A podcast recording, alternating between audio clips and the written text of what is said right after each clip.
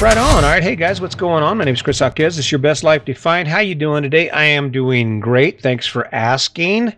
Want to shout out to everyone. Say thank you. I'm doing really well. The numbers are coming up on the podcast. YouTube channel, it's coming up too. It's a little slower. I didn't really do the YouTube channel to. I, I, I guess maybe it was just a. It was an easy sideline to the podcast. I mean, I'm already sitting up here doing the microphone thing, so why not do the video too? It's a double-edged sword. Get two, get get get a double win for a single effort, right? But I hadn't really hadn't really uh, haven't been promoting it. But thanks for showing up on YouTube. So let's talk about this. So I here I am. I was 16. I was 13 years old.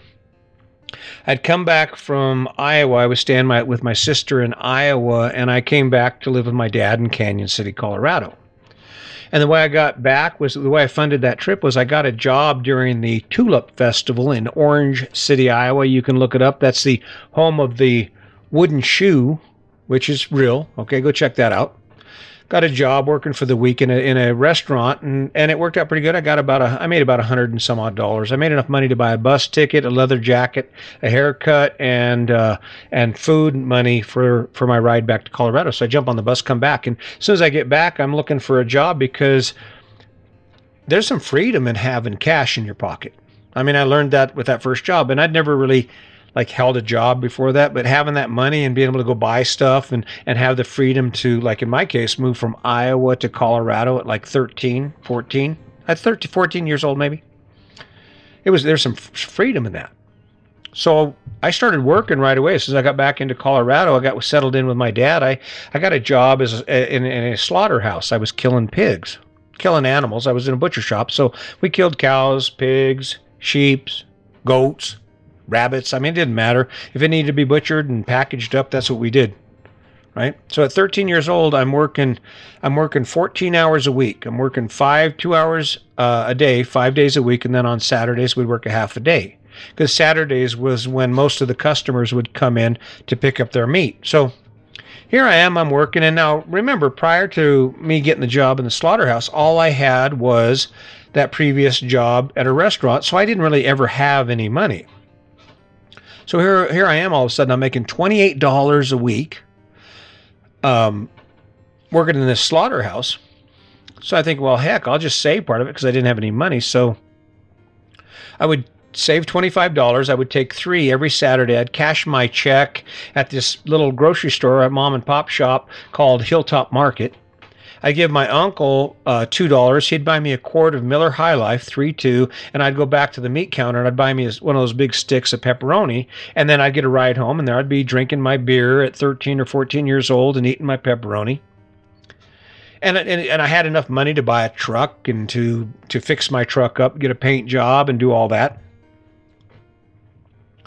And then as I as I grew and my wants grew, the things I wanted grew, or worse, more than that, the things I couldn't wait for grew. It wasn't long before that two dollars an hour wasn't nearly enough. Even before I had any significant debt, I I did have a uh, I did have a uh, have, have rims. I financed my rims through a place called Western Auto they had a carry they would carry the note so you'd sign a contract and and it was like i think they were like $400 so given that that's four months of work for me right? What was funny was very quickly all of a sudden i didn't have enough money so one day i went to my boss and i said hey albert albert i need a raise. And albert he's this old guy. He had this he had this old school thinking about him and he said well what'd you do with the money i already gave you Now, there's a point to this. Are you living within your means? And are you, more than that, are you living within your means based on where you were 10 years ago? See, we, when we look at our, our lives and what we're able to do and what we can do, there are two primary assets that have to exist for us to do most almost anything, and that is time and money, right? If you don't have the money, you can't go on vacation. If you don't have the money, you can't buy the car. If you don't have the money, you can't do what I do. You can't buy a fifth wheel and go travel around the country, right? And of course, there's the time thing. But for this, we're going to talk about the money. if you think back to my situation when I was when I was 15 or was 13, I was making $28 a week and it was enough. But there were times when I worked at the Federal Bureau of Prisons where I was making $73,000 and it didn't seem like enough. I needed more. And this brings me to the point of this podcast. When we take a look at our lives and what we what we're lacking, it's there's never going to be enough money. If you think about it, if you think about I mean that's granted, if you have your staples taken care of, if you are gainfully employed for a while and you have food and you have a place to stay and this and that. The point is, it doesn't matter how much you make. If I were to give you a $10,000 raise, guess what would happen to that $10,000 raise? You would consume it. And the reason you consume it is because it feels good to get stuff. It, I mean, it does. It feels good. It feels good. I just got the griddle to my smokeless grill which is this little countertop unit. It's electric. It's the Smokeless XL. I'll have to tell you about it. And I'm, it's exciting. I'm like at $15. Actually, all I had to do is pay for shipping. I bought the grill and I've been waiting to use it, but I felt good. But the problem you have is there's only so much of that that you have. You only have so much money, right? And what happens when you reach the end of that? When the amount of money you have and the amount of debt you have get closer. The closer that you get to that, the less freedom you have. You can't make choices if you don't have any money. You can't go to the Caribbean if you don't have any money. And there's a point when you can incur debt and then the debt consumes you and then your choices are completely limited. Or you just let your credit go to hell and you can't buy anything and that's just the way it is. But the point is you you will never have enough money until you stop leaking money. $28 a week versus $70,000 a year and actually, when I was making $28 a week, I felt a lot more freedom than I did when I was making 70. I had a lot more choices back when I was making $28 a week. Now, what does this have to do with living your best life? I talk about about how to capture things in your life that you haven't done that are amazing, right? Well, that's because my basic needs are met. I, am I'm financially independent. I don't I don't owe any bills. I mean, I have bills, I have cell phones, and I have insurance payments, but I don't have any debt. I don't owe anyone anything. Everything I have, I own, right? When you talk about living your best life, in order for you to truly capture what I'm talking about, and probably the, the number one reason that you're not able to take action in your life is because in order for you to do that, you have to free up resources. You have to find the time to take action to uh, affect that change or to experience that thing that you're going after. If if you're wanting to go to school, you're going to have to find the time to do the research and to have those meetings and to sign up and do all that. And then of course you're going to have to attend school, right? But the other thing you're going to have to do is you're going to have to find the financial resources to make that happen. And this is where we fall down. Now, it's not it's not it's not your fault completely. What have we been taught? Oh, look at that. Oh, that's nice. Oh, this is nice. Oh my God, this will make you happy. Right? And I'm not bashing on the American dream. What I'm really talking about here is making your life fit your dream, right? Making your life fit who you want to become and where you're headed.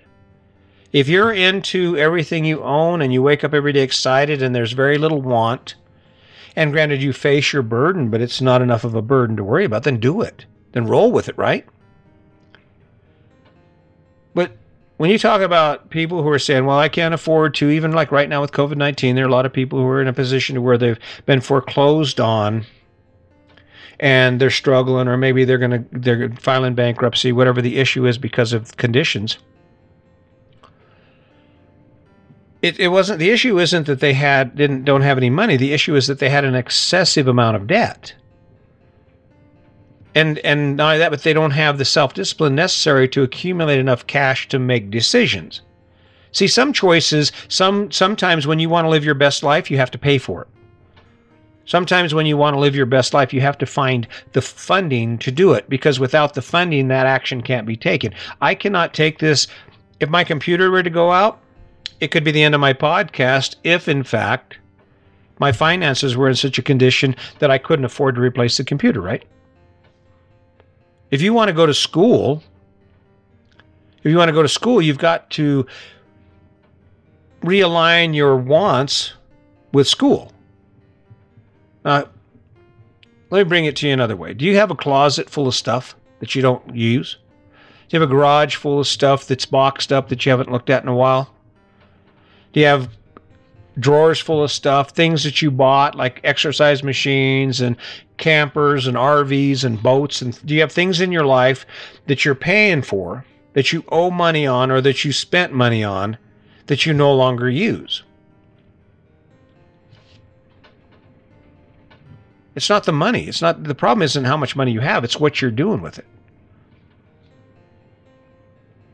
Living your best life is about grabbing a hold of that and realigning that. Now, I'm the first person in the world. There's some things I want. I want a new uh, wireless microphone that works with my phone because my phone seems to be my my number one meet mode of of of communication when it comes to video because of TikTok and there's some other benefits to using your phone when when you do what I do. Right now, I want a microphone. I want a wireless mic, and I've been looking and looking and looking and looking, right? But I hold back on buying that thing only because I don't want to make a mistake. I, I, even if I have no debt, I don't want to. I don't want to piss away $150 on something unless I can actually say, "Yeah, I think I'm going to use. I, I'll use that. I'll use that. That's something I'll use, right?" And I get my time in with it, and then it's worth it, right? But when I looked at my life before we hit the road, there were boxes and boxes and boxes of stuff that I had purchased that I thought I needed and I consumed cash. Cash I could have done so many other things with had I known then what I know now, right? And it, it didn't work. It didn't fit. There they were. The issue here is until you control your outlay, until you control where your money's going, you're never going to find satisfaction and you're never going to live your best life. Because it's in controlling your choices and what you do with that money that determines what your life looks like. I spent $600 on kayaks. Do I regret that? Not at all. Not at all. We still have a bunch of time we're going to spend on on lakes and rivers in the United States. Headed to Florida, want to want to kayak with the manatee, right? So that's that's a good investment. That is something that was worth the money. It's about pulling it in, defining who you are, what inspires you, and then taking those resources of time and money and pointing it towards that. So, why doesn't it happen, and how do you make it happen? The reason it doesn't happen is because the narrative we've all been given from the time we were born is that happiness looks a certain way. This is why we all have houses, we all have cars, none of us mind debt we get applauded for going into debt for 30 years for a $300,000 mortgage on a house that we may or may not ever pay off. I don't know what the percentages are, but I don't think as many people as as as you might think actually manage to pay off their house. I'm sure there are a lot of people who go into retirement in debt or are forced to sell their property because they can't afford to make the payments once they retire, right? Define what is going to add the most value to your life. Make your choice fit your life, right? Example, let's just say you love fishing. A guy who loves fishing should have a boat, right? But should a guy who loves fishing have a boat and a big ass 4,000 square foot house with a big ass yard and a big ass mortgage, big ass garage? I don't know. You love fishing? Do you love working on your house, working for your house, cleaning your house, maintaining your house? That's what I'm talking about here. The problem isn't money. The problem is breaking away from the, the ideas that we've been given that tell us what success and happiness actually is. The struggle is in pulling away long enough for you to ask yourself a question about how happy are my choices making me? And can I do better? Right? Can I do better? If I'm going to leak money, then I'm going to leak money towards things that inspire me. If if I mean if I were going to do anything, I would get a tracking drone right now. That's one of the things I want. I want a drone that I can actually mic up and I can program it to follow me, shoot video of me while I'm talking and doing my thing. Can you imagine how cool the cool videos I could make with that? And more than that, how free it would make me, how liberating that would be because I don't need a cameraman then. I just turn the drone on, I start recording, and when I get done, I chop it all up and I make a great video. And why haven't I done that? Money's finite, man. I don't I'm not going to piss away $1200 or $1500 until I am absolutely sure that the thing I'm going to spend that money on will make my life better. That I will be using that thing and, and, and, and a year down the road, I'll be like celebrating the fact that I made that choice, right? Problem isn't money. Until you manage or find a way to control your choices based not on what the world has told you you should do, but rather on who you are and what you know you should do, who you've become, and what inspires you, you will never have enough money because there's always going to be something to want. And either you control the want or the world controls it. And that's where the win comes in. The closer you are to where you are in your life, the closer you are to who you are in your life, the closer you'll be to where you need to be with that because it comes down to pick it if you love it. Pick it if you love it right? But there's a lot of things, if you're honest with yourself, take a look around in your life and look at all the things you've worked for, that you've paid for, that on a scale of 1 to 10 doesn't even hit a 5. Problem is not money. Problem is directing your choices, using that money to gain the life that you truly should be living. Because that puts fuel in your tank, it motivates you to keep going and to do even better than you are right now. So, hope that makes sense to you. I keep showing up every day. I'm not giving up because I'm worth it and you're definitely worth it. Thank you for the shares. Thank you for the downloads. I'm really digging it. The numbers are going up. It gives me some hope. Maybe I'm not off the mark. Maybe there are people who are ready for this message. It's looking like it. And for all you guys that share my stuff and, and download my stuff, I really appreciate the shares. Keep that up. But I really appreciate it. You don't know how much it means to me because I fall off the cliff too. Sometimes I end up in the pit and, and I ask myself why. And then I get to moments like this where I can say, Yeah, I know why. You're worth it. So keep that in mind. Let's not forget about the kindness. And as always, just remember today's your day. Make it a good one.